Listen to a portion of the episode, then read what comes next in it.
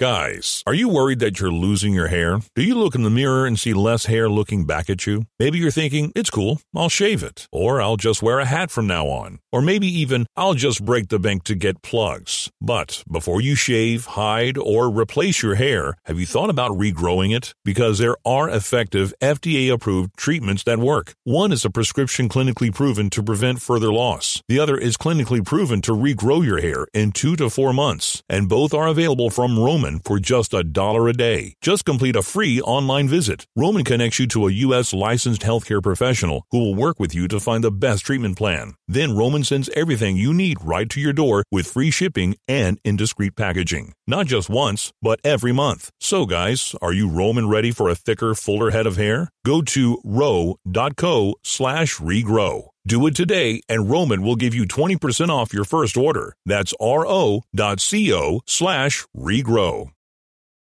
Wendy's two for $6 lets you mix and match some of our best items, like Dave Single with a 10 piece crispy nugs, medium strawberry lemonade with a spicy chicken sandwich, spicy chicken with a Dave Single, Dave Single with a strawberry lemonade, strawberry lemonade, strawberry lemonade, if you're into that.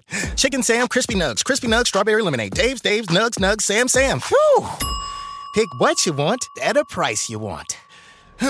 Choose wisely. Choose Wendy's two for six. For a limited time, price and participation may vary at U.S. Wendy's on the card only, single item at regular price. Back to old school with DP and J.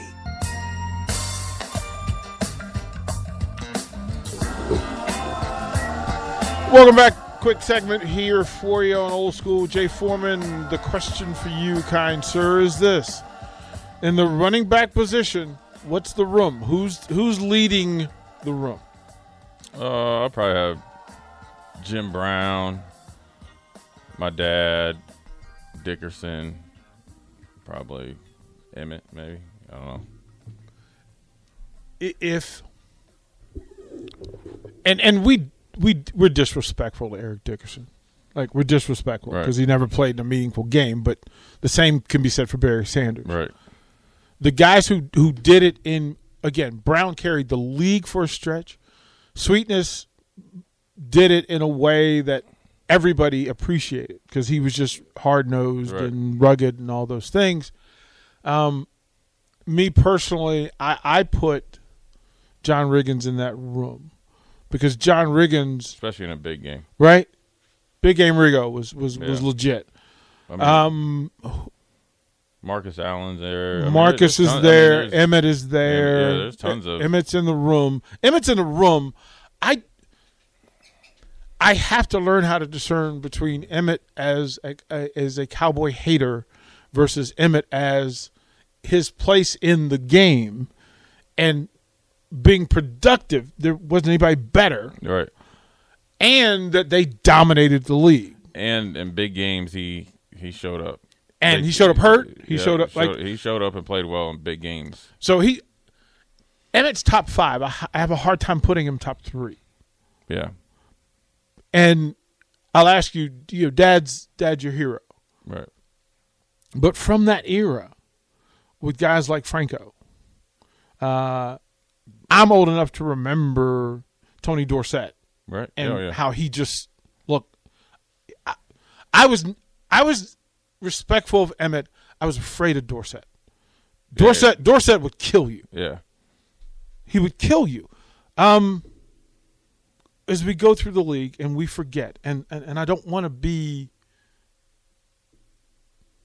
about friction, but listen, if you were a, a, a teenager in the 70s, there was one running back.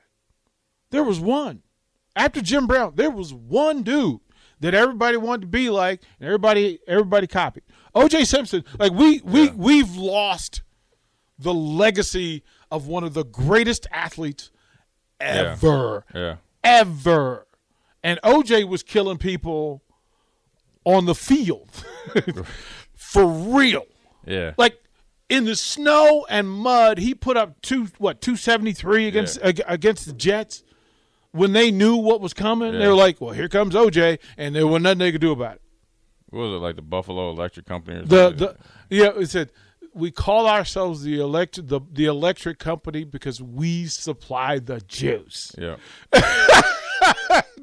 So as you go around that, and again, your dad was a guy, even from DC fans, because for whatever reason, for like five consecutive years, Washington would play the Vikings in the playoffs and get pummeled. Like they'd have to go up to Yeah. to, to, to, to, to Minneapolis, yeah, to the old to the Met. old Met, and just Get worked. yeah, just get the Everybody business got worked up then. like yeah. just get the business.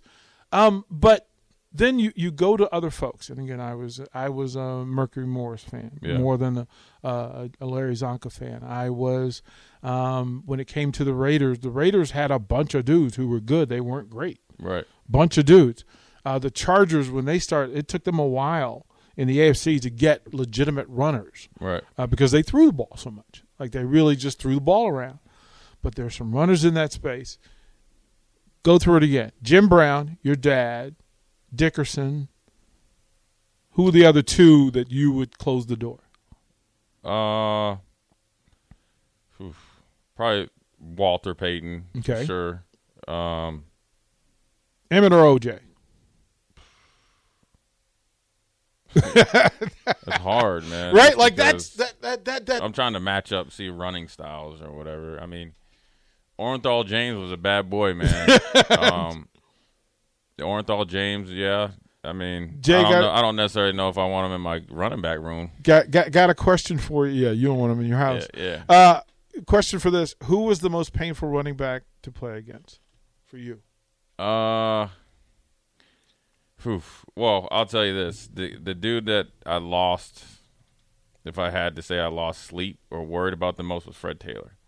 He's a guy that uh, doesn't get near enough, like kudos or whatever you want to say. Because here's where Fred Taylor was dangerous.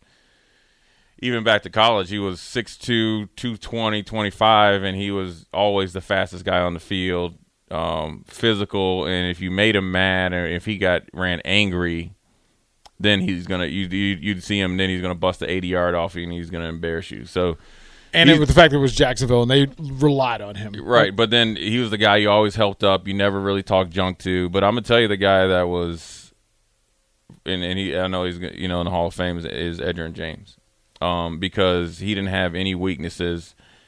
He had the best balance I think I've ever played against, as far as a guy where he could absorb hits and kind of keep on balance, kept his shoulders square, kind of retreat a little bit, and had short area quickness, and it was slippery then he'd get you know another then he'd make a two yard loss into a ten yard run and he could go home run on you he could pass block physical and he was mean. e- excellent out of the backfield um so i would say those two and i played against them the most okay. you know so those two are good but Okay. i mean you gotta think guys like corey remember corey dillon Oh yeah. um, I mean, he was for real.